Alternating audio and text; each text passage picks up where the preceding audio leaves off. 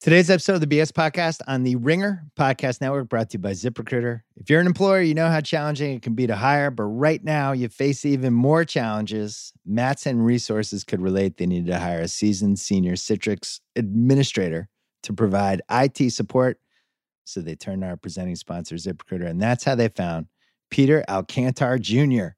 He was laid off during COVID 19, needed to find another job quickly, so he posted his resume on ZipRecruiter. Zip identified him as a great match for the role at Matson Resources. They hired Peter in less than three weeks. See how ZipRecruiter can help you hire. Try it now for free at ziprecruiter.com slash BS. We're also brought to you by the Ringer Podcast Network, where we launched the Bakari Sellers podcast this week. He had Deshaun Watson on. It was really good. Uh, he's doing it twice a week. Please check it out. It is uh, it's going to be really good. I think it's going to be a useful one, especially as we uh, head into whatever we're going to head into here over the next eight months. Um, I'm going to talk to Kenny Smith, and we're going to talk to Will Ferrell. And the Will Ferrell one was taped like a month ago, but we were holding it until his uh, new movie came out. But this is a really good podcast. I hadn't had Kenny Smith on on this version of the BS podcast. He doesn't really do podcasts that much, but um, was really fun having him on. Now I'm just going to force him to come on more often, but that's coming up in one second. Quick programming note this is going to be the last podcast of the week. We're taking a few days off here at the Ringer um, just because of the July 4th, all that stuff. There's going to be no Russillo podcast on Sunday. This podcast will not return until um, next Tuesday. There is going to be a rewatchables coming um, tomorrow night, Wednesday night, The Perfect Storm. That's happening, 20 year anniversary. So stay tuned for that. And then there won't be another podcast after that. And I think Russillo and I, we we're probably not going to do the Sunday night pod again until the second and last week of July because now with the NBA coming back, assuming it does come back, I guess we'll find out a little more over the next uh next few days here. Kenny and I talk about that in a second. But uh, assuming basketball does come back, cross your fingers. If it does come back, if it makes sense for it to come back, we will see. Um, we're going to be back in the grind doing those Sunday nights after games. And then when football comes back and Cousin Salary joins us, then we're going to have to figure out a different night for me and Russillo. So we'll figure all of it out. It's a good problem to have because it means that sports will have come back. And I really do hope it comes back. But anyway, that's the schedule for the uh for the next week at least and that's all you need to know all right here they are pearl jam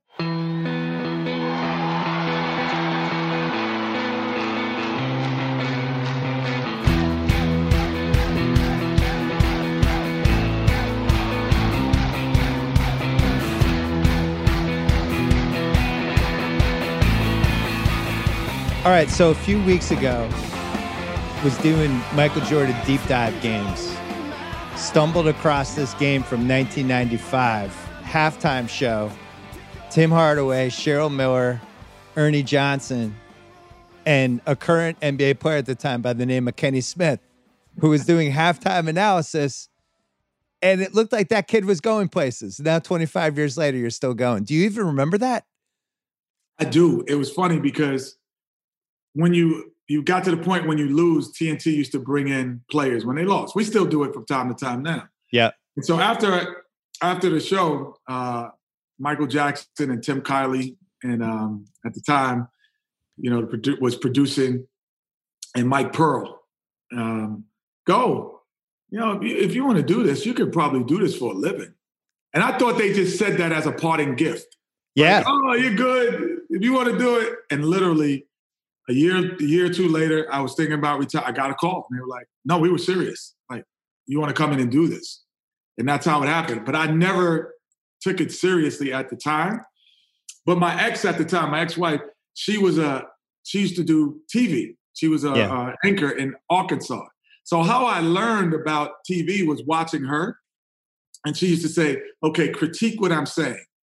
When you're home watching, and I'd sit home and I'd like, oh, why was your hands there? Why'd you say that? And, and then she started, and then I learned a little about who, what, when, and why. So I was critiquing her and just taping her, and that's how I learned about TV. Well, you could see it even in this. It must have been 96 because you were out of the playoffs, but you could see it in the halftime show. You kind of knew instinctively what to do, like you had put some thought into it. And you know, that was like the wild, wild west of halftime shows for 25 years, dating back to the 70s. They would throw anybody on those things. They would put no thought into if the person was going to be good or not, if they were comfortable, what they were going to ask them. And there were just a lot of misses. A lot of well, I think the one thing that Tim Kiley has, I have to give my producer a lot of credit. One day we're sitting in the in the in production meeting, and I go, "Why am I here?" He's like, "Because it's a production meeting, so you can know what's going to go on. You can give us the keys to the game." And I said, "I'm not going to know what's going to happen until I see it. Right. Like, There's nothing going to happen in a basketball game I haven't seen, heard, or done, or, or been part of. So why am I sitting here, like giving you keys that I don't know?" And he's like, "That makes sense." See you, get out of here. I haven't been, I haven't been to a production meeting in 24 years. 20 years, whatever I've been there. I only been to two ever. And because of that question. And so it's all spontaneous and thought process of what happened in your life. And then the second thing, I was like, when I, I think when you do it, like you're looking at this camera, like they used to have that thing where you have to look. Camera three is your camera Stare at the camera, stare camera at the camera and answer your question. And I said to him then, I said, but if I'm saying a joke and I don't know if Ernie's laughing or not, how do I know? I don't know if it's funny or not. Can I just talk to Ernie? He says, okay, we're going to add another camera in the studio and we'll find you. Just look wherever you want. And that was it. And then so Charles and Ernie and myself now and Chuck and Shaq, we don't look at the camera. We just, the camera finds us. And because of that, and it made us feel, and I think that's the thing, I'm giving out trade secret to the other people. That's what makes us feel natural. Like we don't feel like we're looking at a camera telling a joke or telling a, a you know, why things are good and bad. So I almost did countdown in 2012 and I was at the 11th hour and I backed out because I was doing Grantland. I was doing a whole bunch of things. And I just didn't, I felt like I had too much going on. I didn't feel like I was ready for it. And that whole 2011 12 season, it was 2011, sorry, the 2011 12 season, LeBron's first title. Hmm. I watched your show that whole year trying to figure out different things because I knew I was probably going to be doing it in a year. Right. And one of the things was like, I'm never looking at the camera. I like how Kenny is doing this. Kenny's playing off the people that he's with. I'm I want to do that. If I ever do this, I'm not staring at the camera. And then the other thing I noticed was be on one of the corners. Because if you're in the middle, you're on a swivel. you understand? You got you gotta look at this guy, you gotta Yeah. turn this way, and you're like this, and you look fidgety. And I would watch how you handled that while your whole body stayed calm, but you kind of did this left to right. And I was like, I'm not good enough to do that. I can't do that. But you're one of the few people I've seen who can do it. Jalen can now do it too. Hmm. Well, I think the one thing is, I always this when I'm when I'm on the set, my my process is, I'm in the locker room, I'm in the green room. I'm not on set. So how would I react? Would I would I would I you know? So now I don't have to think about my reactions, Yeah. my comments. I'm just I'm normal. I, I have to feel normal because most of the things that I'm saying is reactions to what's happening in the game or to what Charles is saying. So the other part is listening. Like that's you know for us is the biggest thing, Bill. Like because if Charles will say something like Shaq one day, he you know Shaq when he first got there, he was not doing his homework. So Yeah. he would like come in there. He's like, I'm Shaq. Like I'm the most dominant. I don't. I'm like, oh, he's not the most dominant here, brother. But that's okay. We all am the most dominant. I'm just walking in. I don't pay attention. I'm not. When I want to, I, I do things. And so he he said, um, yeah. So Tyson Chandler, you know, this is pregame. You know, a guy like Tyson Chandler is going to be big and that. And normally you get your 30 seconds on most shows to just say your part and then somebody else says theirs. But because we listen, I'm like, wait, whoa, you said who? I said Tyson Chandler. He's not playing tonight. He's out. You didn't you didn't hear it? And we embarrassed him on the air. And from Mm. that point on, he's like, no, I'm coming in and I'm gonna know my stuff. Because we're like, you don't even know he's not playing. And we just all night. So we were like, so the Celtics would come on, we'd be like, so Bill Russell's gonna have a real good game tonight. Right. we just we just had the joke running all night long about Right. people who didn't play in the game anymore. And Shaq changed that night and he started doing his homework. Well, it's interesting because the first year he was not good, and, it really kind of screwed your show up a little bit as he tried to figure out how to fit in. And this is a thing that I just don't think people understand. Like TV takes years. The chemistry Yeah, takes years. The comfort takes years. Because I think Shaq is really good now. But we it took to learn him this is a 10 year odyssey with that, right? we had to learn him too, Bill. Like it wasn't just him learning us. We had to learn his rhythm and what he was good at. Yeah, You know, uh, you know, I, you know, I was. We talked all day. I'm like, Shaq is good at jokes. Like, and then we we evolved the Shaq thing to fool. You know, it, it- and then one day we have a meeting. it's just Shaq is not in the meeting. It- We walk in. We have have this big meeting, which is really odd. And so we have Charles and just myself in the meeting, and then Tim Kiley, our producer, walks in. I'm like, this is weird. Yeah. Like, where's Ernie? Where's Shaq? No, I want to talk to you two guys. Why are you giving him a hard time? You're not letting him come in, and you don't want him to be part of this. You don't want this show to be great. You're making fun of him, and I'm and I'm sitting there, and Charles is already pissed. So Yeah. Charles is he's just quiet. So I go, when does someone come on our show and we don't make fun of them for not knowing something? Right. and it's silent. And he goes, All right, get out the room. That's it. Oh, yeah, you're right. He's like, Do whatever you want to him. He's got to join in. And that's how it, that's the kind of conversations that we've had because it's important to be authentic.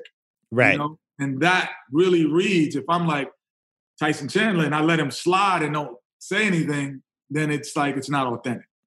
Well, the the thing I was the most jealous when we were competing against you guys there for a couple years, and, and this is the part people don't. You said it before. If you're doing a pregame show, you're basically talking out of your ass. You don't know what's going to happen. You know, you can say whatever, but that's why you guys very smartly you might go five six minutes before the game, and that's it. And that's we it. when we were doing countdown, we would either do a half hour or an hour. The two years I was there, and you would do these whole segments of like, what does Derrick Rose have to do against the Knicks tonight? And I, I'm like, nobody's going to care about this. Why we should just argue about basketball? But then you guys would have this hour after the game, right. we could react to what happened, and we would have nothing. They would just throw it to Sports Center. So I'm like, and you guys we're a have the pregame one show. minute- You have the one minute on the back end yeah. instead of the front end. Yeah, and it's like the only part people care after with the with a, a halftime show and a post game show, whatever, is like, what'd you think? Yeah. Hey, this happened. I always thought the best the best show I thought you guys ever had was after Game Five, LeBron in the Boston series in 2010 when he Mm. melted down, Yeah. and the way that you guys talked about that as like a real moment. And Barkley was so disappointed, but all you were, but he was so disappointed that LeBron didn't have it. And he was just kind of so surprised, like, what happened? And you guys, it was like listen to a therapy session. You weren't even in the game. That's what you get with those post game shows, you know? And I, I think that's the part people miss. That's what we want. You know, Bill, I think for us is, you know, like I always call it Bull, the Bull Durham moment. You Mm. know, when they used to, they go to the mound in the movie Bull Durham and and uh, on the, the baseball movie, and they go every all the pitcher, the catcher, the coach comes to the mound, and then you start hearing what they're saying, and he's like, "Did you order chicken last night?"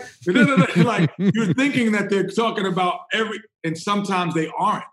And so that's what we. I- I'm like, we have to be Bull Durham moment. We have to let people into the mound and Right. let them hear what what. The only one who can really say what LeBron is thinking is Charles or Shaq. The only one who could say what you know um, Derek Fisher was thinking is me. Right. The only one who could, you know, only one who could say what the coach is saying is me. So we we kind of like everyone has their role of what they they hear and, and what they were saying in the mound, and um, that's what we try to just let people hear. It's like this is it. Did you order chicken today? Right. know?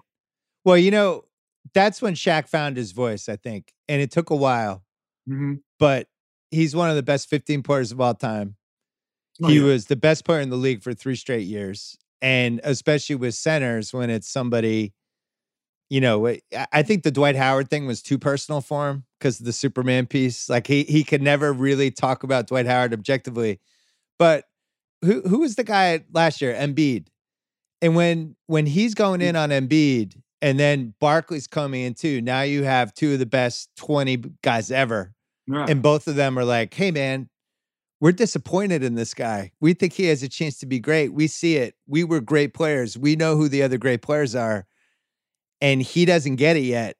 And to hear how that resonated with Embiid, I thought was one of the most fascinating things that happened last season. Like Embiid was like hurt, but Yeah.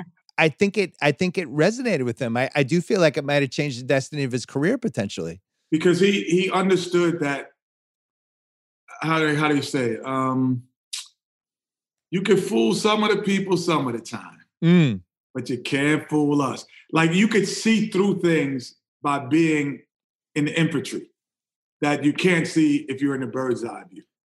So we're Right. in the infantry. So no that doesn't add up brother. Like you know that doesn't add up. Like i get it but that doesn't add up.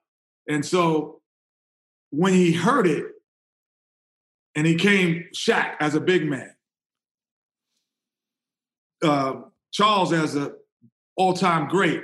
as a Philly Man. franchise guy, and then you as somebody who played with like, one of the a 12 best teammate. guys ever. I came, I came in as a teammate. Right. How you're making me feel as a teammate. That's what my thought process. Like, if I was his teammate, what would I say to him? So he couldn't fool any of us. He, we came at him in all ways, and he's like, "That's right. I'm not doing that. I am. You're right."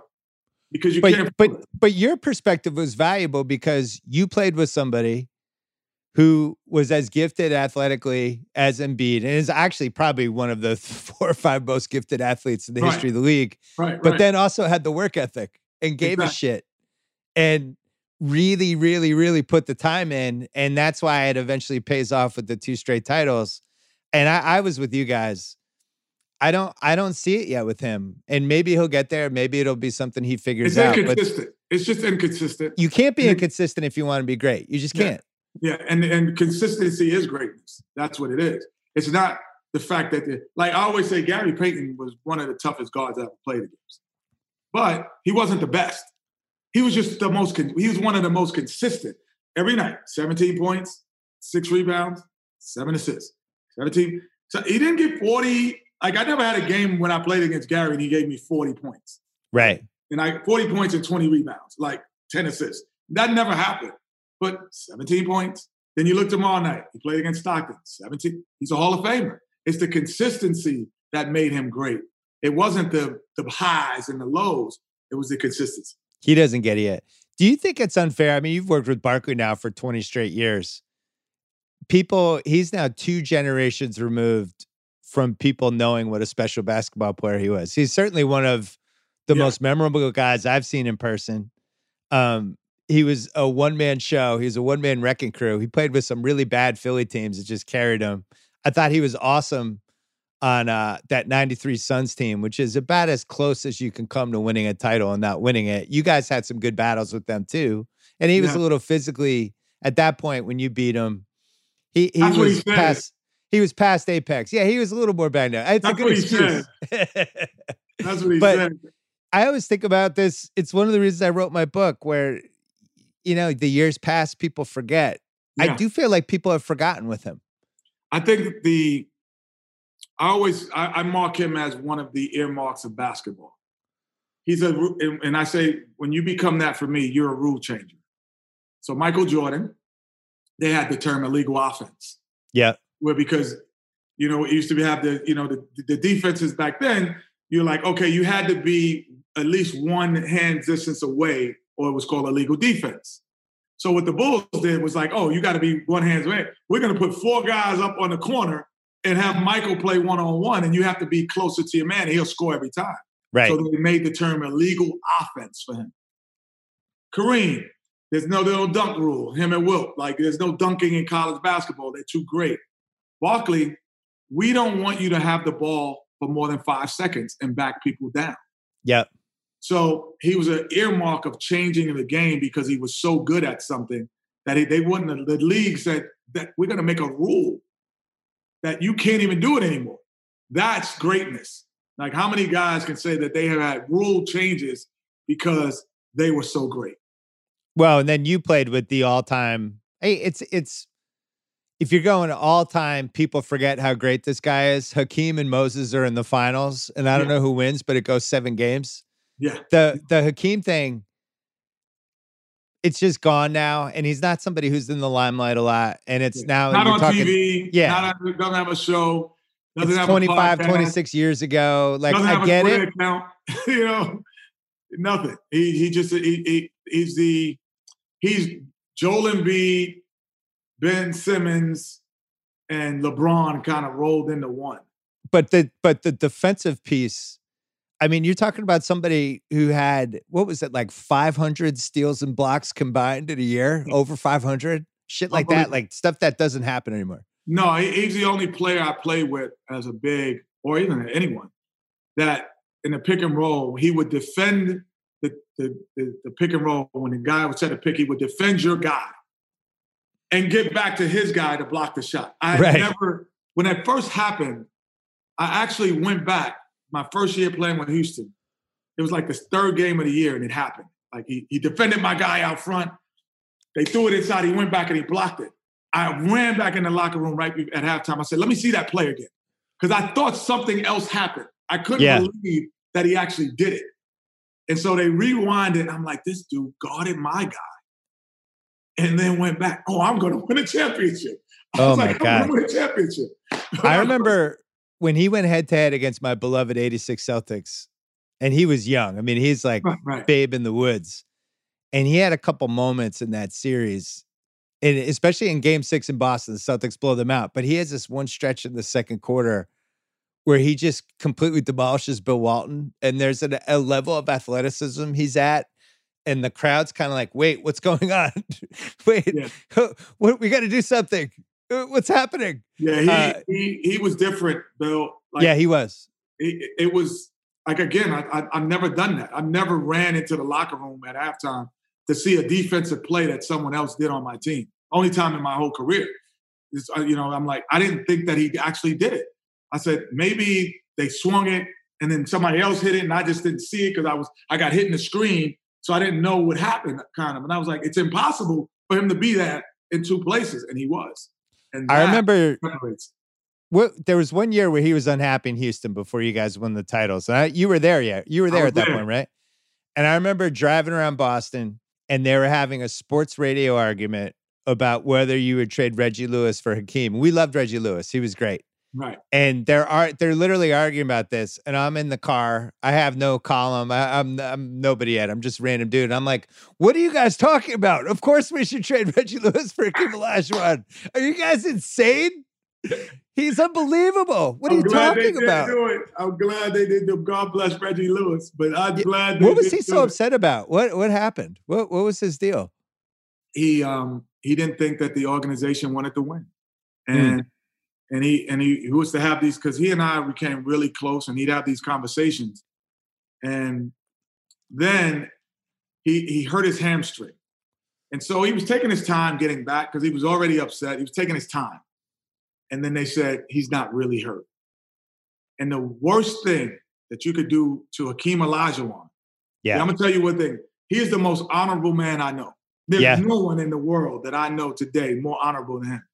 To put question his honor, he wanted out. Right. He was like, that's it. And so when they said he's not really hurt, the owner said, I don't believe he's really hurt and he could be playing. He said, I want out. He says, Kenny, I'm not going to play here another game. He questioned my honor. He questioned me. And I was like, whoa. And he sat out like another week. And then he and then I and I, I convinced him because we and I were really close. I convinced I said, King, play. Just play. He's like, okay. So he plays the game and he's kind of not in the, you know, he's not a king. He's just going through the motions. Yeah. And I'm like, we're not going to win. And they're not going to trade him. So I, I, this is a true story. So I, I go, I call him in the um, in the locker room. We're talking, and I'm like, let's watch the film. And this is he's so honorable. So I'm watching. We're watching the film, and I'm laughing at him getting scored on every time he gets scored on. I'm like, oh, he's killing you, because I knew that would get him going. And I was like, oh, he's killing you. You let him. Oh, and, we- and then now I got the whole team, and we're all talking. Oh, look at Keem. He can't go. He can't get scored on by Will Perdue, and he's killing all these guys that he just killed like he would normally kill. Bill Wennington is kill- and then the fire just got lit again Mm. because we would we they weren't going to trade him and he was not going to play hard. because he was so upset at what they had said about. If I had been a GM, he would have been on my team. I would have gotten him. I would have oh, been like, "How many picks you want? Oh, you no. want more? Okay. Oh, you want four first rounders? Okay." Let me Sounds tell you great. a crazy stat. Everyone always asks me this, Bill. They say, "Would you guys, you know, the documentary with Jordan? Yeah, unbelievable." Uh, they go, "Would you guys, you know, our two years kind of got glossed off in it, but that's another story. Yeah. Like, yeah. like it didn't happen, but he was wearing number 45. But anyway, would you have beaten him? And I said, we would have definitely beat them one year. There's no doubt in my mind. Because two things that factors that we would have definitely beat them. Michael Jordan's the greatest basketball player we've ever seen. That is not a doubt in my mind about that either. But during their first championship run, regular season, it's not the playoffs, we were six and one against them. Three years. That's why I'm sorry, six and one. And we didn't even have, and Cassell and Horry were just coming in. They were, they were, hey, we're getting there late. So that's the first step. And then the one championship, the year we came back as number 45, Horace Grant was in Orlando.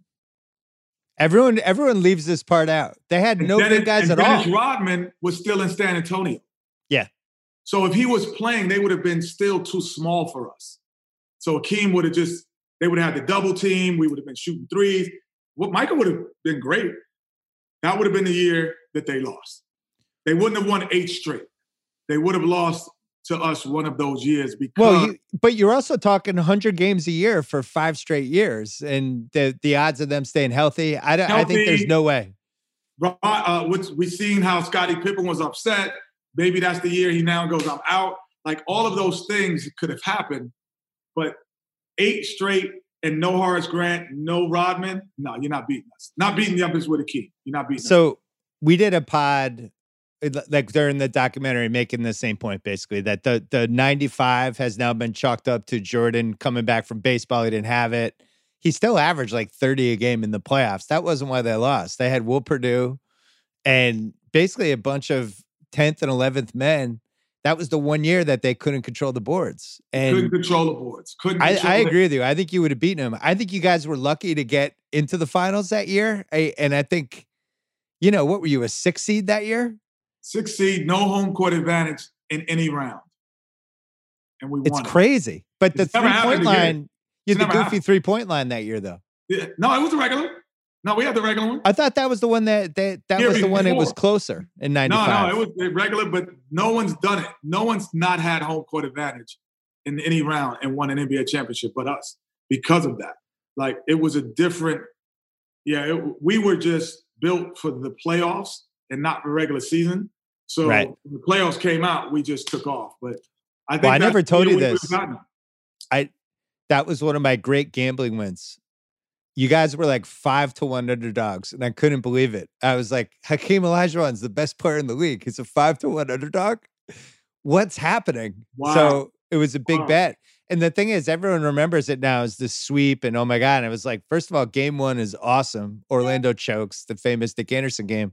But then game three is really good because mm. that that was shown recently, and that was Clyde's big game. Yeah, and Clyde had a couple good playoff games, but there's a couple Clyde playoff games in that run where it's like, oh yeah, that's Clyde Drexler. He's one of the best 50 guys of all time, no, and he had one of those. Yeah, I, I think when, what I didn't know about Clyde was his demeanor, his attitude, but his his passing ability. But Clyde was a very different addition to our team. We were other than Hakeem, even Hakeem at times, he's rah rah. Like, yeah, yeah, let's go, let's go, Kenny, let's go. We're all rah rah. Clyde was like, so, how you guys? That's Clyde. He was yeah. a whole different beast. And so he brought a calmness to our locker room that wasn't there before. You know, we were very like emotional team. We wore everything on our sleeve. The referees make a bad call, the whole team could get a tech. Like everybody would get a tech. He'd be like, check out, check, check. But Carr, he brought a calmness to our team that allowed us to win the second championship. And and if, without him, we would definitely wouldn't have done it. Well, you also had you're trying to go back to back. There, once you get that first title, the the guys who sacrificed in whatever way, Pat Riley called it the disease of more. You got young guys on your team. It's like, all right, now it's my turn I call it fat catitis. Yeah. You got fat catitis. You got young guy like Sam Cassell, like, all right, now it's my turn. You got Yeah. Robert Horry. It's like, hey, now it's my turn. And you're juggling all this stuff. I think what did that team go like 47 and 35, something like that? We had we had the first year you walk on the bus, you know, guys would be locked. We had the second year more sunglasses on the bus. when, when we're going to try to go back to guys, more guys in sunglasses when they walk on the bus than you could ever imagine. Like It's it was tough. it's the funniest thing. We our, our 13th man on the team. He was he, he was like he only played. He was like on IR in and out, in and out. Tim Breaux. yeah. He had a, he had a, a local commercial, you know, for a betting company, and he's doing this commercial. He's the 13th guy on the team. Oh team. my God. And he's got a commercial in the local market, and he's a big guy star. He owns a nightclub. He's like he's the 13th guy on the team, man. But it, everybody had it. We all were in that vibe until Clyde came and was like, "Whoa, whoa, no, no, no, this is." And he didn't just rah rah aside. He was like, "No, we can win it again, right?" He just was calm with it, and it helped us out. It's a completely underrated playoff run because, as you said, you had no home court. The the Phoenix series, the game seven is out of control. Kevin Johnson, it was it was on, and by the way, we've been in quarantine for four months. All I have is old basketball games.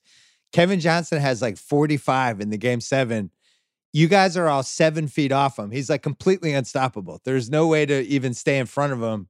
And you somehow pull that one out. Then you have the famous David Robinson series where he gets the MVP. You've told that story a million times.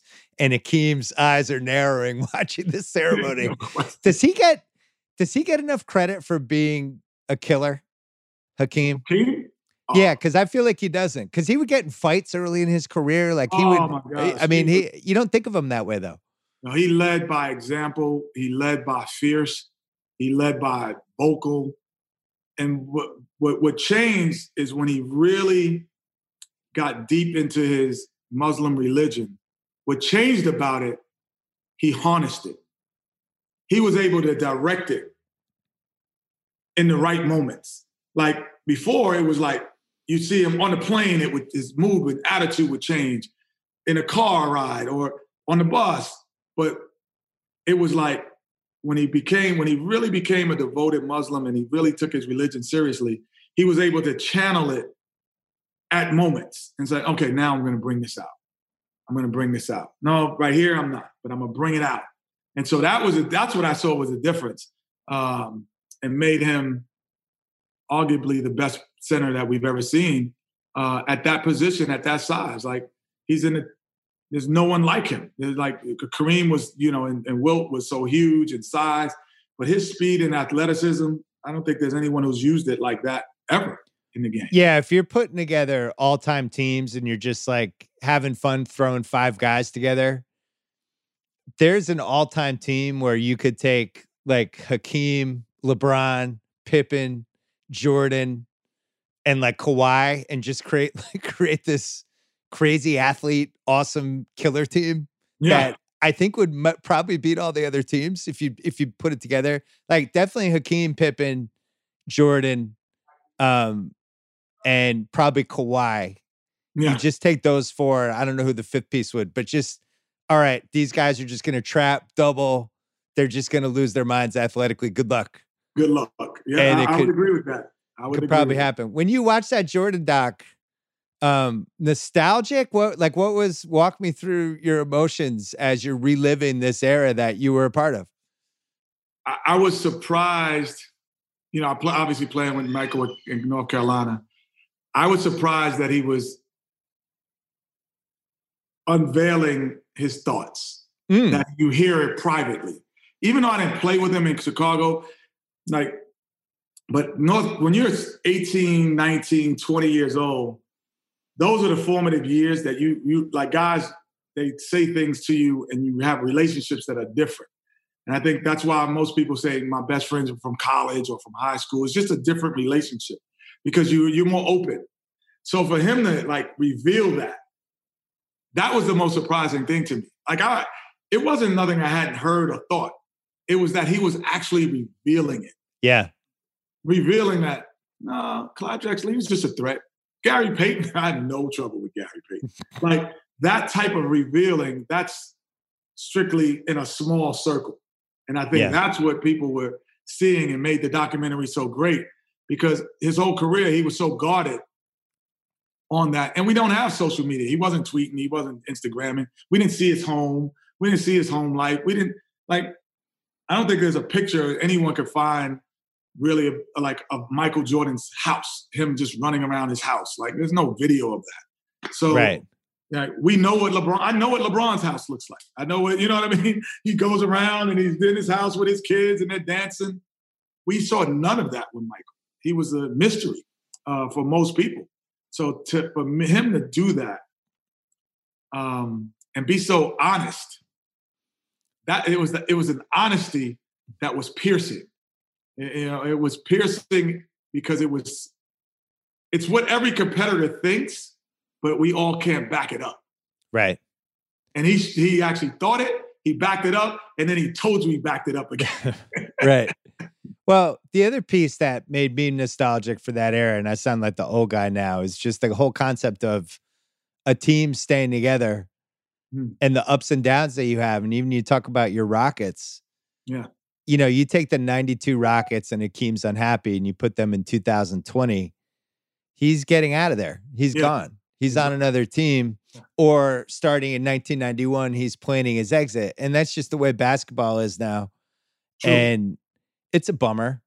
Um, but at the same time, I just like the old way. I like the ups and downs and the ebb and flow of a team. And even you look at the Miami Heat, um, the four LeBron years, and the moment they had adversity, it was over and they all kind of splintered. Which way do you like? Do you like everything going nuts, or do you like the the the team staying together over the long haul? I mean, me personally, I, I'm a, I'm I'm a loyalist. Like, if you look at the, the places I've been, uh, in terms of I, what I had to choose, like, I'm loyal to that. Like, my high school is Archbishop Molloy, tradition, Mm, Jack Curran, Hall of Fame, high school coach, go on to college, tradition, North Carolina.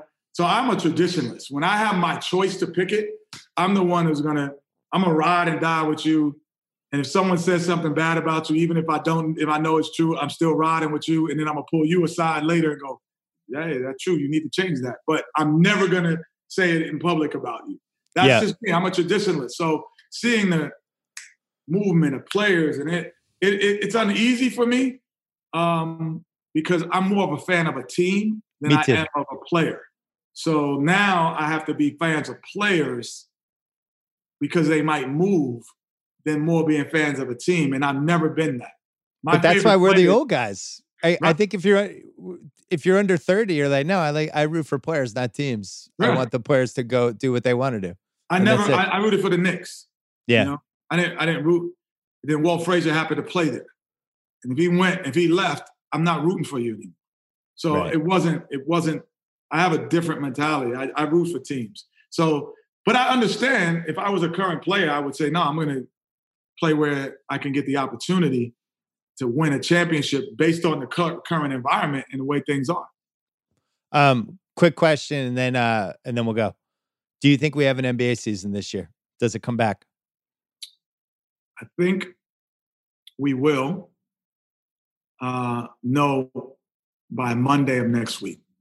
The spikes and the curves that cannot continue to go up, and we go to Florida, where it's the biggest spiking is happening, and um, so I don't think that that.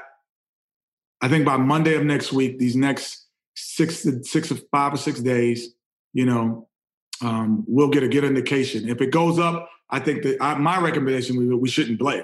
If it's going up, it's impossible with people working, people around. It's the most contagious, you know, virus that we've seen in our lifetime.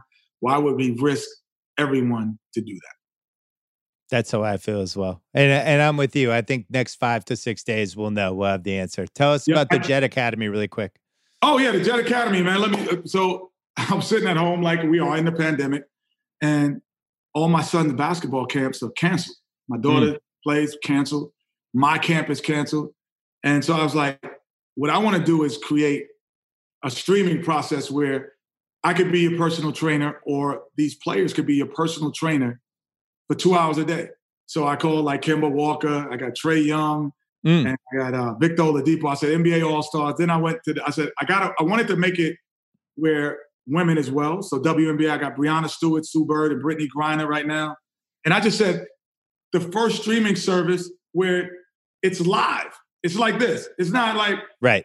Where it's a live interaction. You could ask questions and you get two hours and you could do it on any device anywhere. As long as you have Wi-Fi or you have a cell service, you can actually just put it and you just you're live with your favorite player. And the funny thing is, Bill, I was talking to Kemba, so Kemba goes, "All right, we're doing the camp. I love this idea." Blah, blah. I said, "Kemba, you got to show us the pullback. You know, you know the thing. Yeah. I want to show the kids that." He's like, "Oh, no problem." I said, "No, but you got to tell us when you use it and why." Ooh. He's like, "Oh, you want me to give all the secrets?" I said, "You got to. If we're going to form this community of like you're training kids, you got to give all the real secret." He's like, "All right, I'll give him 98%." he's like, "There's one player in the league wow. that say one thing, he's going to have the advantage on." So I'm not going to say it, but there's one thing I won't say. But everybody else doesn't play me that way, so no problem. So that's what it is. It's a it's a it's Jet Academy camp.com. You sign up and you get virtual training live from the NBA and WNBA's best. That's awesome. Good luck with that. What uh, what NBA player reminds you of you, by the way, right now? It's funny. I was a uh, um, early in my career.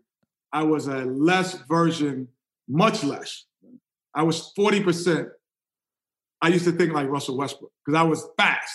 So I was like, right. let me just go as fast as I can, get the guy on his heels and pull up, you know, or I get to the go get a quick dunk early in my career. And as, as my career goes on, I just became any any other guy on the Rockets now. I just stand in the corner and shoot.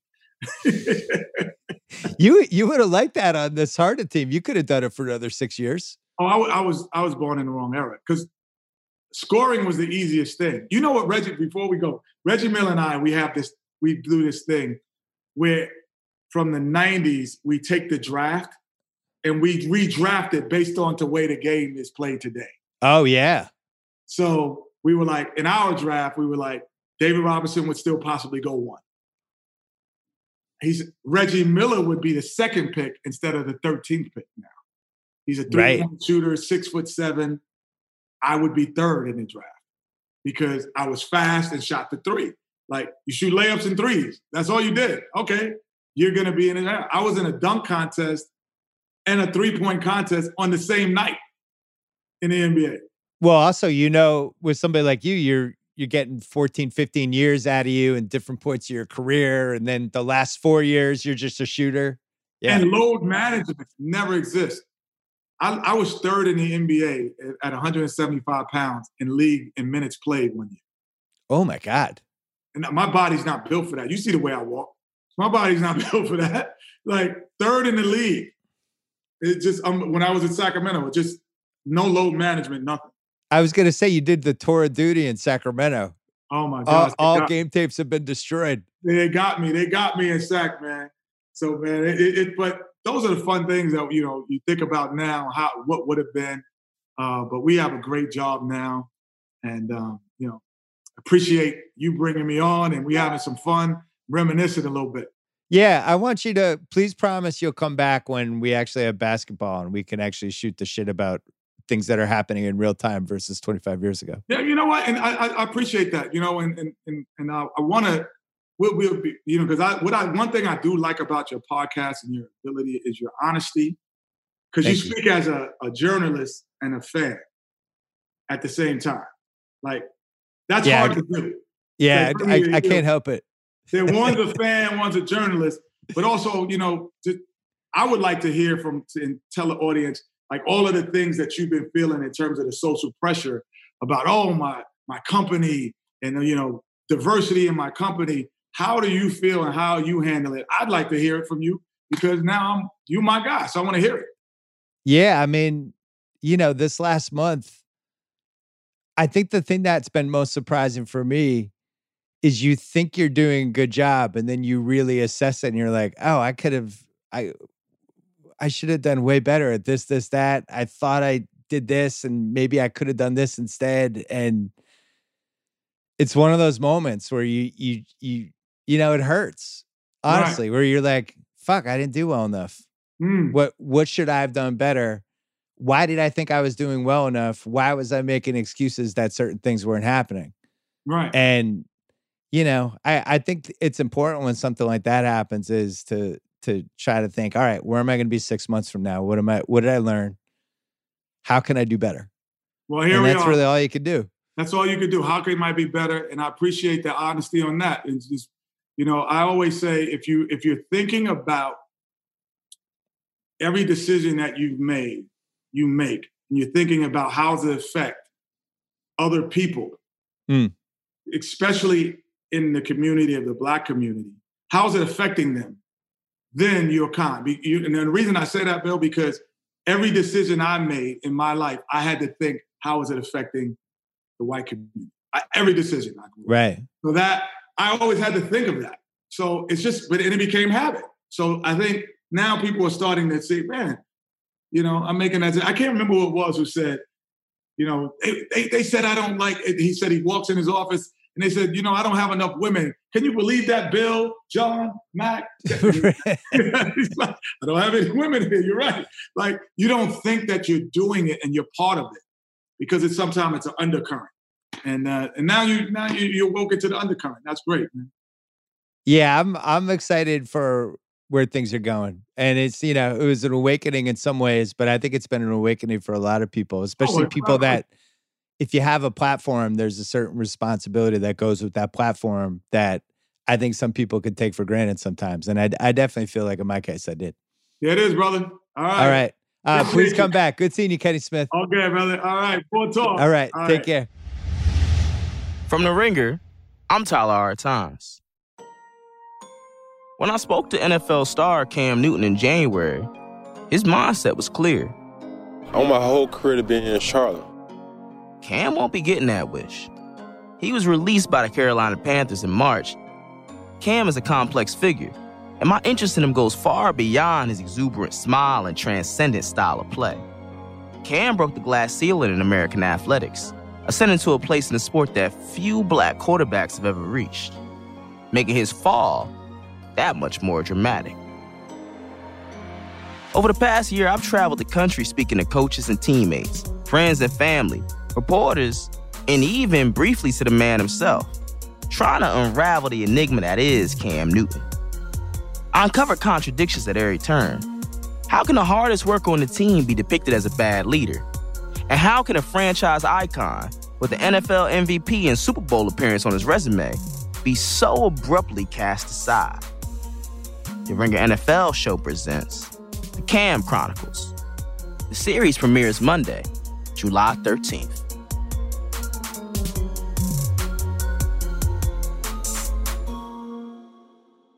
All right, Will Ferrell is here. We're taping this at the end of May, but we're holding it for as, as, we get closer to your new movie. But uh, we're in the quarantine. I was excited for your quarantine hairdo, and it has not disappointed. It's, no, it's, it's as bushy as I've ever seen it. Well, and you know what? I kind of blew it. I actually put a little bit of product in to, to mat it down. It this is nothing. It has a whole nother level to it. Mine goes up too. I, I think we have similar hair that the longer it gets, it goes up and sideways instead of down. I'm most jealous of the people with the long hair that it just goes down. Mine, mine just goes up. But now you, you, um, looks like you, you did a little grooming on the side there. You've got it high and tight. Yeah. I, uh, I bought, I bought like a really nice electric razor thingy on Amazon yeah. and had my wife and my daughter cut my hair so that it was tighter because my hair, my face just becomes like this round planet you know, where where uh I forgot to use my microphone by the way. Uh my face just becomes this round planet. Yeah. And uh and I you know, obviously not ideal. So I I had to tone it down. We um we just had somehow my middle son, my 13 year old, convinced my 10 year old let him cut his hair. Oh, that led to tears, I bet. Well, and bless his heart, the 10 year old did not get get it in writing that he could then cut his older brother's hair. He just said, because you got to get that in writing. You got to Yeah. get, you know, you got to do pinky swear. I don't know what you got to do, spit in each other's palms and, you know, have a Tom Sawyer handshake or something. But he just said, okay, I don't have to. And oh, Mattias, Mattias is, is, is the 13 year old. Axel's the younger guy. And he just, he just gave him the weirdest haircut that was shaved, but a little bit of a mullet. Mm. Shaved smiley face in the back of his head. And at first it was first it was laughter. Axel was going along with it, and then it then it led to tears. Yeah. ultimately Yeah. Tears. It always ends badly. Yeah, you're stuck. You're stuck in your house with three sons who probably haven't been together this much in their entire lives. What's that been like? It's um it's actually been better than I thought it would be. They they in fact they're even commenting like, do you see how good we're getting along? Yeah, Yeah. And I said, I I- yeah, I, I'm I'm really shocked. Now it doesn't. Of course, there's massive flare-ups, but uh, um, but for the most part, they're just they're forced to have to hang out, and um, they have developed a game in the backyard with one of the soccer nets we've set up uh, called Sexy Tim, and uh, they play Sexy Tim. Now, what all it is is one kid plays goalie and you defend until you've let a ball go by you, and then the guy who scores now rotates and is the goalie. Oh, But it's called Sexy Tim. and we don't know who Tim is. They just So made we that don't up. know we don't know who Tim is, and we don't know why it's sexy. But so after dinner, they'll just say, "Hey, let's play Sexy Tim." You better make sure it's not some neighbor with a telescope that they Well, befriended or something. true, or it's not some euphemism that I don't know real meaning of. It probably is. do you feel? Do you feel old with these kids now? Do you feel like you're of a previous generation? Because there's, I have moments with my kids where I just feel like I, I'm the old guy, and I don't know really what happened because you don't realize that it's happening until it's actually happened. Yeah, uh, yeah, for sure. And I'm I'm I'm not on social media, so I'm out of that loop. Um, Smart. and yeah, and You're not missing anything. I'm, let me I- just tell you. I feel so confident that I'm not. Um, and yet it is still tempting every now and then to like, oh, it'd be funny to comment on this. But yeah, for the most part, I just know that that grass is not greener. Uh, Yeah. uh, it's true. Yeah, I, I mean, yeah, yeah. I think it's inevitable that you, uh, um, even though one of the boys is mistakenly when he when he feels like uh, my wife and I are out of touch, he refers to us as boomers. You guys are such boomers Yeah. which is incorrect. We're not. We're too young to be boomers. I think we're I- Gen Xers technically. I think the boomers thing has taken a different meaning the last six months. Do your kid? Have you been referred to that? Yeah, it started on the it started on social. It's uh it just means you're old. It's a it's a new way to insult people for for being old, the boomer. Then there was a backlash to the boomer because people were saying you're old shaming people. It's it's, Ah, it's a okay. mess. The internet's a mess. You It's- stay away. Yeah, Yeah, I- But I. I have during this this quarantine. I have taken uh, one of the boys' phones and purposely threw it out the window of the car as we were driving. Really? which sent ripples through the through the family and uh it's something you always threaten to do you know Yeah. and, and then I actually but it was all it was all premeditated i knew i was going really slow and it was on a street in our neighborhood and i i spotted like a big cactus plant i knew it'd be easy to find and i'm like hand me your phone hand me your phone and i just threw it and the shock um the effect only lasted a couple days though 48 hours of good behavior and then it was right back to Yeah, it's like a coach screaming at his team for effect. Just got Right. to keep everyone on their toes for a couple days. but other friends of ours were, were that they've been able i think that story has been more useful for other friends of ours to tell their kids You know, we our kids, we have kids like around the same age, and Yeah. your kids play sports. So Yeah. you go to these games, and I've been at games that you've been at a couple times. It's it's a weird life for you. It's you can't really blend in because you're tall too. So it's very obvious that you're there. And you know, I think in LA, for the most part, there's a little bit of a code in LA not to Yeah. badger celebrities, but it's still, you know, I I always feel for you in those situations because you just want to go watch your kid play sports. it's not it's pretty good in fact i was just thinking this this you know right now we have just missed memorial day weekend here uh, we would have normally we were always down in san diego at this big ayso soccer tournament Right. the, the top gun tournament um, and i was just thinking oh wow we would have been there and uh, yeah i usually wear a big you know shade sun hat um, which probably calls more attention to me uh, Makes you taller. yeah. But no, I mean most most most families are pretty good, but yeah, sometimes It's it, it's weird. It's weird having the weekends back, right? but the, you know the other thing the other thing that is is fascinating to do and that was part of uh you know for for once again these teams and I don't know if you've had to do any of the refereeing for soccer the I've stayed away. I can't. I can't handle it. Yeah, you've done that. Oh yeah, I've done the uh I haven't done the center ref, but I've done the sideline ref Yeah, and uh, that I kind of love that because they don't Oh. recognize me until about the end of the first half, and then a kid will come over to my sideline to take a throw in, and he'll just look at me. Wait, is that that guy? Wait a second. okay, and then the other boys will start talking and pointing, and by halftime, they're like, "Hey, are you Will Ferrell? Hey, oh, what's up?"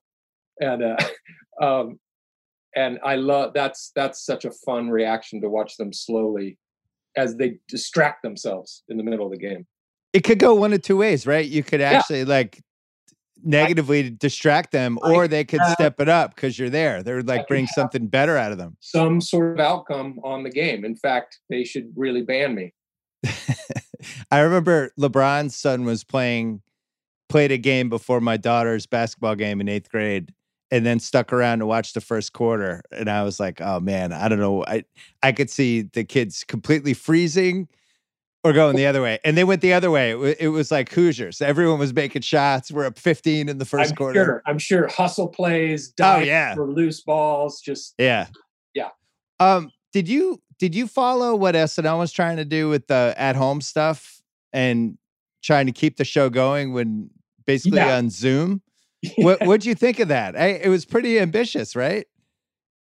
totally ambitious. Um, I think I think it was you know really inspired on one hand to be able to kind of create that stuff while everyone is uh, you know separate and not together.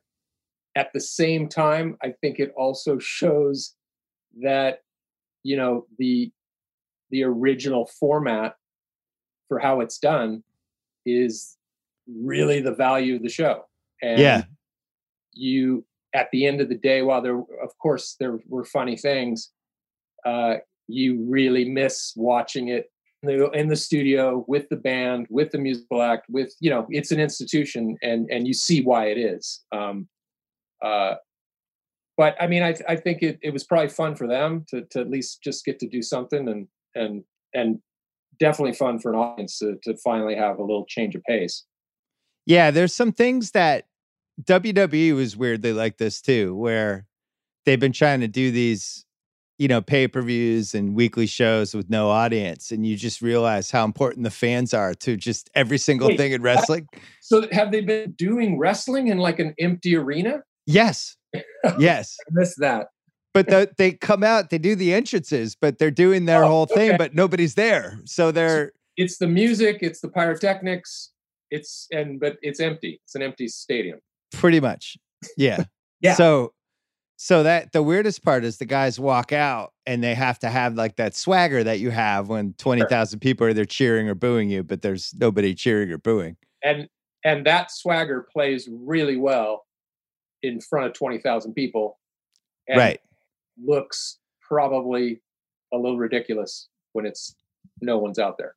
Well, you realize like with SNL, the weekend update was probably the weirdest thing with no audience because you just realize how important the Well- audience is for that specific segment, right? They're if if they don't laugh at a joke, that's almost funny in itself.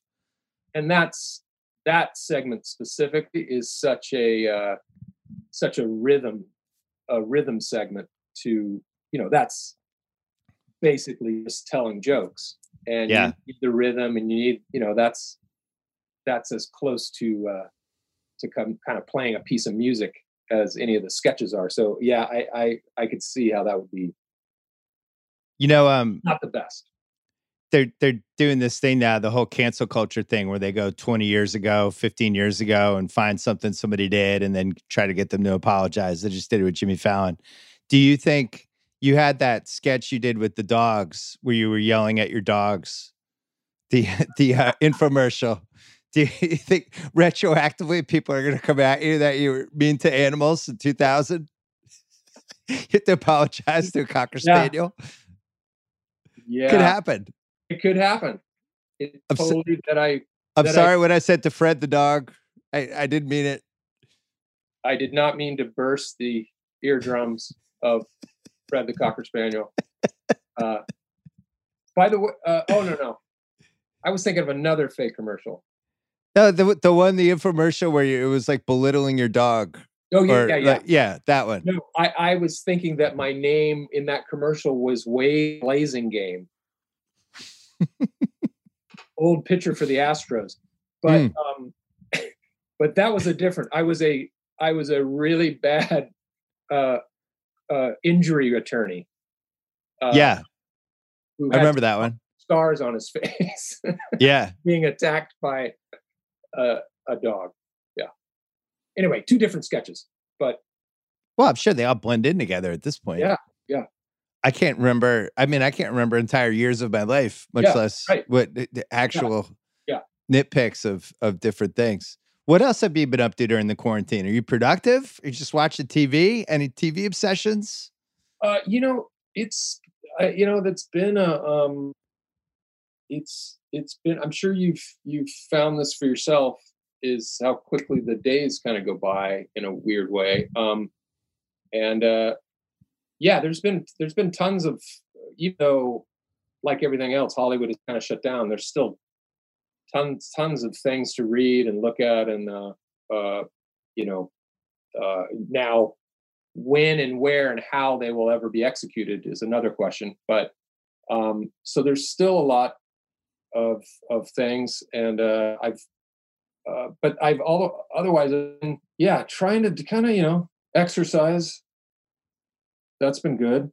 Exercising. I walk the dogs now. Nice. do that um and uh and then wa- forcing the kids to watch weird things on tv like the um ken burns civil war documentary which Just trap them on the couch. totally. And it was like can we watch tv yes. Good news and bad news. Yes. You can watch tv on a school night. Yes. Okay. Ken burns what is that what is this dad? It's ken burns civil war documentary. And that is that is like what? This is terrible. I'm like okay. Well then we can just go to bed.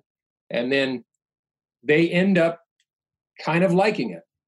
So uh Yeah, you wear them down where it's just it's this or nothing. They're gonna like anything more than they normally But- would.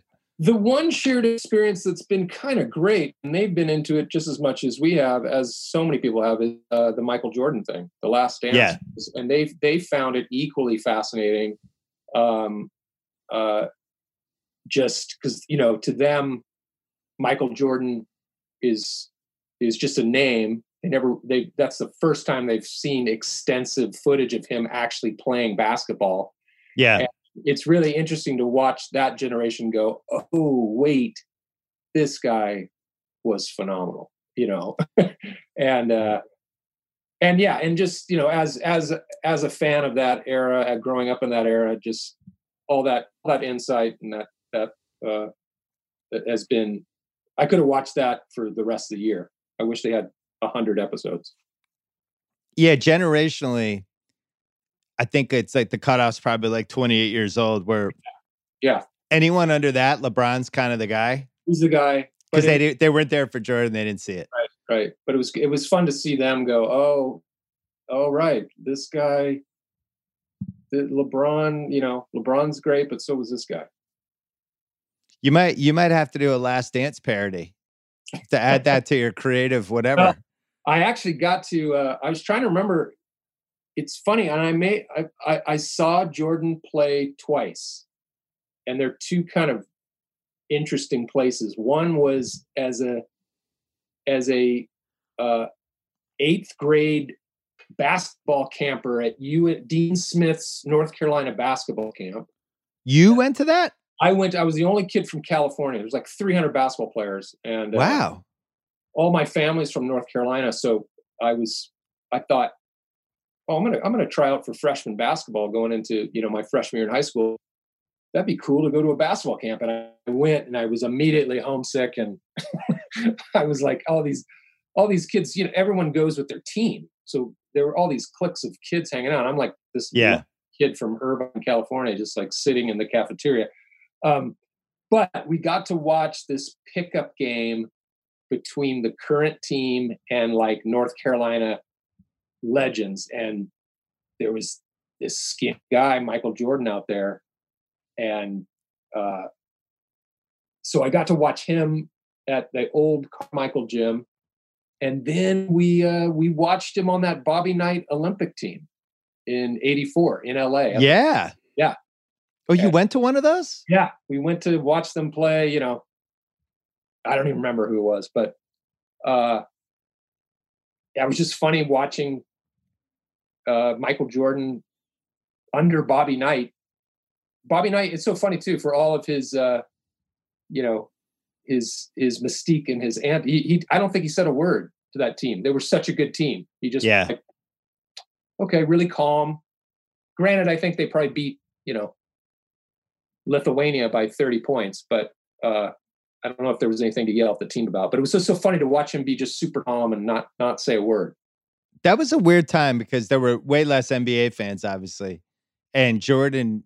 That was the famous. They took Sam Bowie over Jordan draft. Yeah, and it was really weird at the time because Jordan was such an exciting college player. Like people just couldn't wait for him to go to the pros, but like not everyone realized it.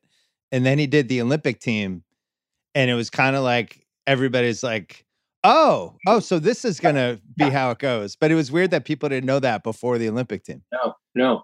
Um, uh, and and it was also weird to, you know, growing up in Los Angeles, thinking, oh, the Olympics. Yeah, I don't know if we'll go, even go see anything. You know, traffic's supposed to be horrible. And credit to my mom, she she she drove up and she bought like uh, four groups of tickets to a bunch of different events. And it literally was one of the great, you know, just amazing yeah. to go to an Olympics, even though Russia wasn't there. And uh, I just, it was, you know, to sit in a full Coliseum and watch a full day of track and field. Oh, um, yeah. It, and we, we saw soccer at the Rose Bowl. We saw basketball. It was, it was, uh, it was really cool. I went in 2012 when it was in London. Yeah. And I'd never gone and I was really like fired up for it and it was even better than I expected. No, it, it, was absolutely incredible. It lives up to the hype, no question. When you were growing up in Irvine, did you realize that someday it was going to become the most prestigious youth soccer location for any tournament? Because you have the Irvine Spectrum is is close. You got a mall to go to if they're if the games are four or five hours apart. You you can actually go to an outdoor mall. It's huge. I uh, in fact, yeah, not only that, no, I had no idea that that was it was going to become the mecca. It is. It's the MSG of youth soccer in California. Yeah. Uh, but I actually took my boys to one of the old fields I used to play at. There's this big sports complex called Harvard Park, um, uh, which they were not that. Yeah, they were that cool. That they yeah, whatever. Can we go to in out? Uh, but yeah, that's I, I just I I was like, what? Where was this when I was? I mean, we were playing on dirt patches. You know? I judge all my youth sports locations by if if we have three to four hours to kill, where are we going? And if like the only option is uh, a Buffalo Wild Wings, you know, next to a Greek pizza place, that you're in trouble. Just in the middle of nowhere. Well, I can remember uh, because I had played just AYSO a couple years, and then they they started a, a soccer club in Irvine, and I tried out and uh, made one of the first teams. And but we had to play in Chino and out in Norco. Oh, Norco. Don't, And- don't worry. Norco's still going hard and strong. and they've got i think they have like amazing fields now out there but but i literally remember having to hop a fence and run through and you had to be careful not to step in the cow cow manure to get the ball Right. and just driving for hours and wondering what was it really worth it I, by the way, we're still wondering that 2020. I think when we got our weekends back these last three months, it was like, ah, maybe, maybe driving around every every Yeah. weekend. Maybe that isn't a great way to spend a Saturday. Yeah. I don't know. uh, Um, hey, are you still involved with Succession? I am. I'm, I- I'm a, a producer. I mean, I'm by name, but that's that's kind of has its own You were involved in the mechanism. in the original piece of it, Yeah. though, right? yeah, yeah. Were you surprised by how well received and awesome it became? I mean, it, it's probably the signature show of the last three years. So crazy. Uh, definitely. It- it- only because you, you just don't know. I mean, you know, uh, Jesse, who you know writes, he, he's he's super smart, funny writer. You know, great writer. So that's kind of a surprise. But you you just didn't know if just the intrigue of this billionaire media family would be enough. Uh, um, but yeah, it is insane as to how many people uh, from all different people who I, I wouldn't think would even be into the show are like, that's a great show. Uh, It's really well cast too. I think that's the other thing. It's so so many good actors, and in a lot of cases, actors that I didn't have a real background or baggage with. You know, like kind of fresh face actors. Right. totally, which uh, is it just doesn't when that happens it's it's it's like you you can you can allow yourself to kind of follow uh the stories and the characters even you know when you when you don't when you don't recognize who you're watching they become they become real people and uh and, and at the same time just it's just fun to kind of give those opportunities to to you know new faces That's probably about in terms of just a production company developing a show. That's about as good of a success story as you're going to have, right? You find a good creator, it lands at HBO, yeah it's cast well, Yeah. people like it. That that's that's unusual. It doesn't usually play out that way. No, no, it's they're few and far between, and uh, um, uh, we're kind of having similar success with this other show, Dead to Me, on Netflix, Yeah, which is kind of uh, obviously a different different show, but maybe skews more towards towards a female audience, but um, still the same sort of thing. Like, you know, find great casting, great showrunner, uh, just a solid premise that once again you're like, oh no, this seems interesting. I don't know if it'll work, and then it it takes off. But you're yeah, you you you- you're kind of for every one of those, there's at least nine others that, for whatever reason, just kind of fizzle. there's some hiccup along the way, and Yeah. then that's it. Yeah. Dead to Me was a big show with the uh, Simmons ladies in my house. Okay. Season two came out and they just banged it out in like nine hours. I don't know how many episodes it is, but they watched all of them in a row for nine hours. I'm like, what do you guys do with her? Go away. Leave us alone. It's funny how, I mean, I, I guess because I just because as you as you brought up earlier, we're we're getting we're old. Um, I'm still. I, it's still hard to. I mean, I can go two in a row, maybe three in a row. Then I got to shut it down and take a little break, digest, Yeah. maybe come back the next day or a couple of days later. And but I, I don't. I can't do the nine hours in a row. Depends how how much I- is I going on with the show. Like Yeah.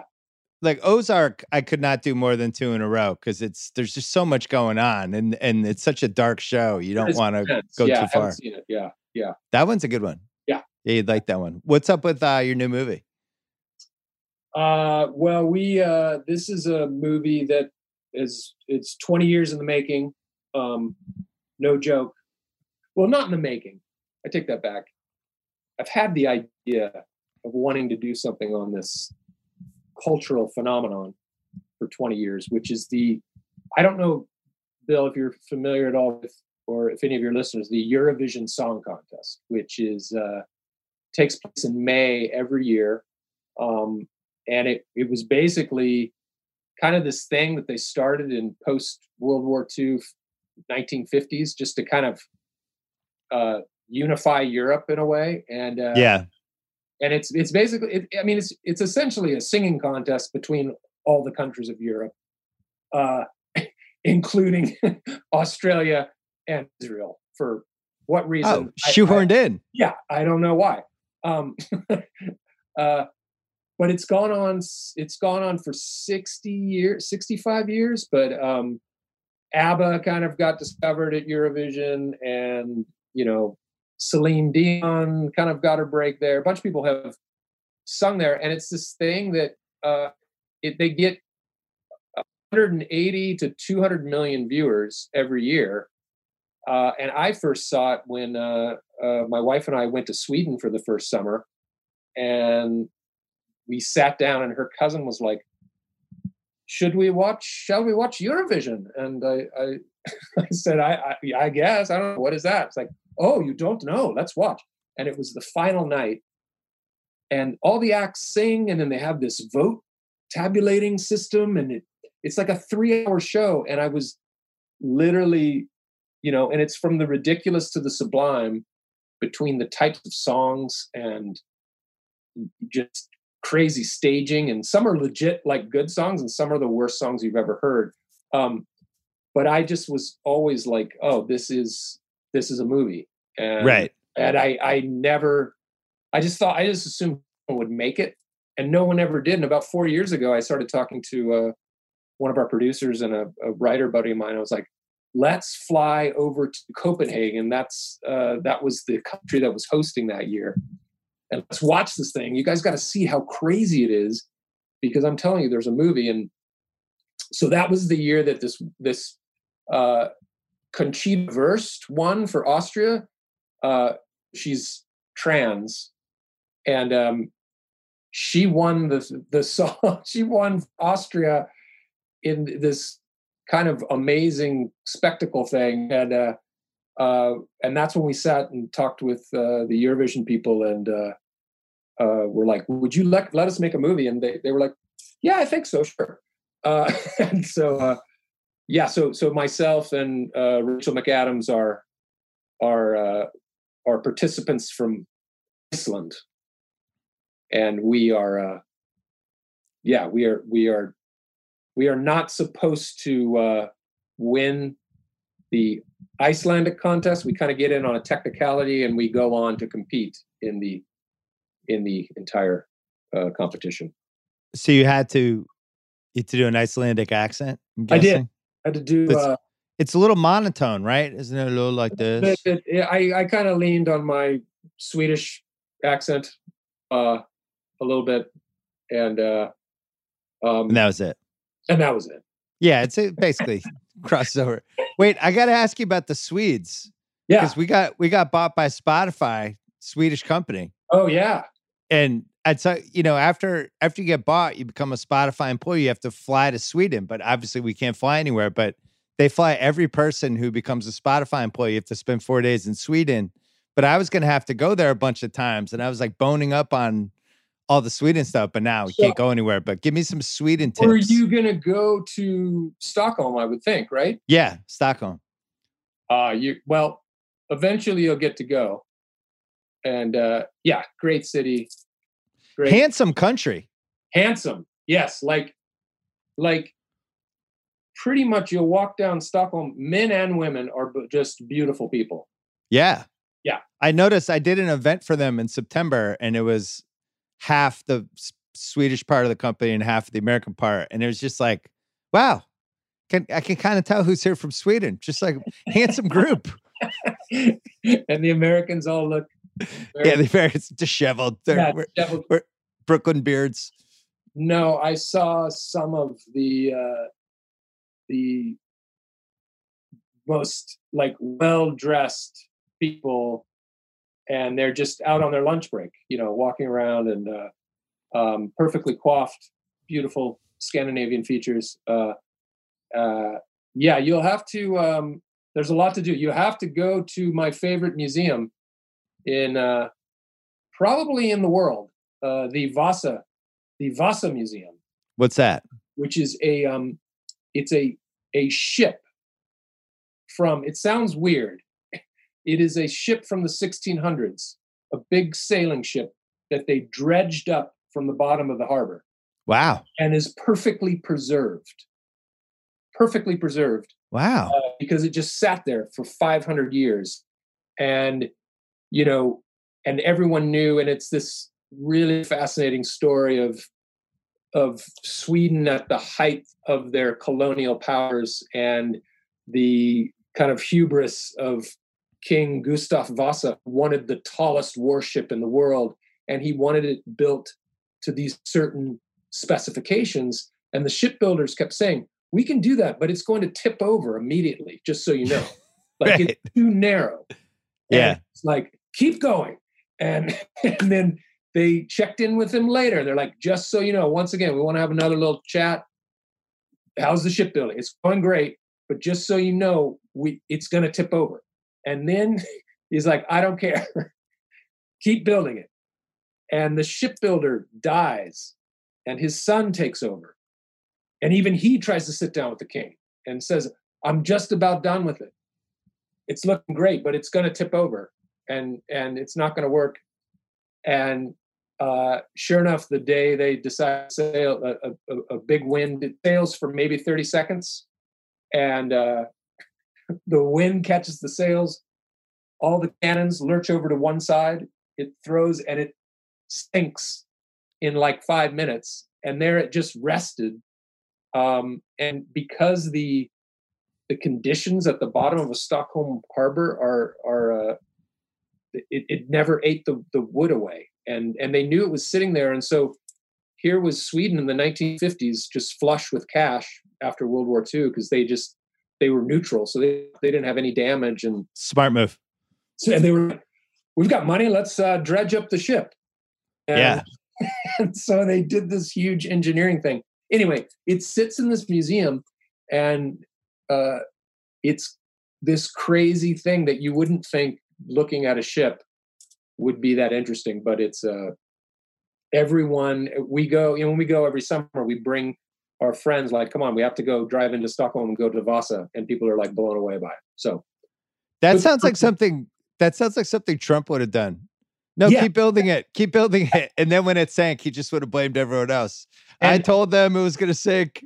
and that's what this guy kind of did there were there were like hearings and they they first they said uh, uh was it witchcraft well, i don't know let's look into it it was like very similar like they had commissions to try to figure out and the ship the shipbuilding family kept saying we've told you 80 times it Yeah. was built too tall and no Right. one listened um He's Anyway. just pointing fingers at everybody else. Yeah. Yeah. Yeah. All right. So that comes out what day? July 20 or June Uh, 23rd? june uh that is June 22nd. 26th June 26th. I'm just going to keep shouting out dates until it's the right one. June 28th, June 20th. anywhere from the 23rd to the 26th. Just just tune into Netflix. You've got a good chance of seeing it. Oh, it's on Netflix. It's Netflix, yeah. We're uh, Oh, look at you. It it's one of those movies where you know we we're like, thank God we're with Netflix right now. Yeah, seriously. All right. Well, it was good to see you. How, how do we feel about LAFC? Uh, And I, uh, they'll come back. MLS will come back at some point soon, right? well, aren't they? They're going to do this tournament, right? Yeah. And and then they'll they'll try to uh, uh, maybe f- play games after this tournament. Yeah, For people who don't know, you're you're a minority owner of the uh, LAFC Yes. team. That was smart. That was smart to get in on that. that was one that was a that was a smart i have to uh slightly pat myself on the back I mean, they leverage you a little bit. You have to you have to work when you're at the games. They, you have to work on the video screen when you get shown stuff like that. but no, I, I, I, I just, I had a good. I just remember when they talked about this stadium was going to be next to the Coliseum, Yeah. soccer only. I remember thinking, this is going to work out. It's it's one of the best executed start to finish launches of a team that I've seen because they even figured out how to make it seem like the team had a tradition in the beginning with the fans and the the eagle. Is it an eagle or a falcon? It's a Falcon. Falcon. Ollie, Um Ollie Falcon. Yes. all that all those little twists and it seems like they've been around for 30 years. Meanwhile, it was created like 2 years ago. But doesn't feel that way. They're, they had uh, Tom Penn and the team, you know, the team president, and everything from yeah, every move they've made is is been on to uh, yeah, all, cultivating that fan base. Also, too, uh, John Thorrington, the the GM, had never been a GM before too, and he's Yeah.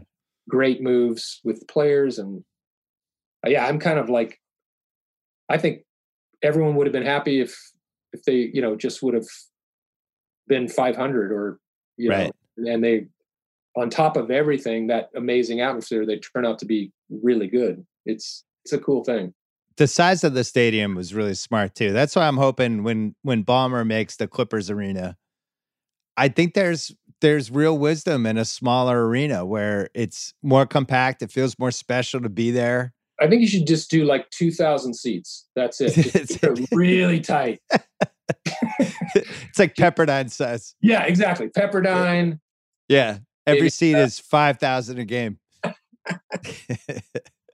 right. Well, good luck with the movie. It was good seeing you. all right bill you too All right. Thanks to Kenny the Jet Smith.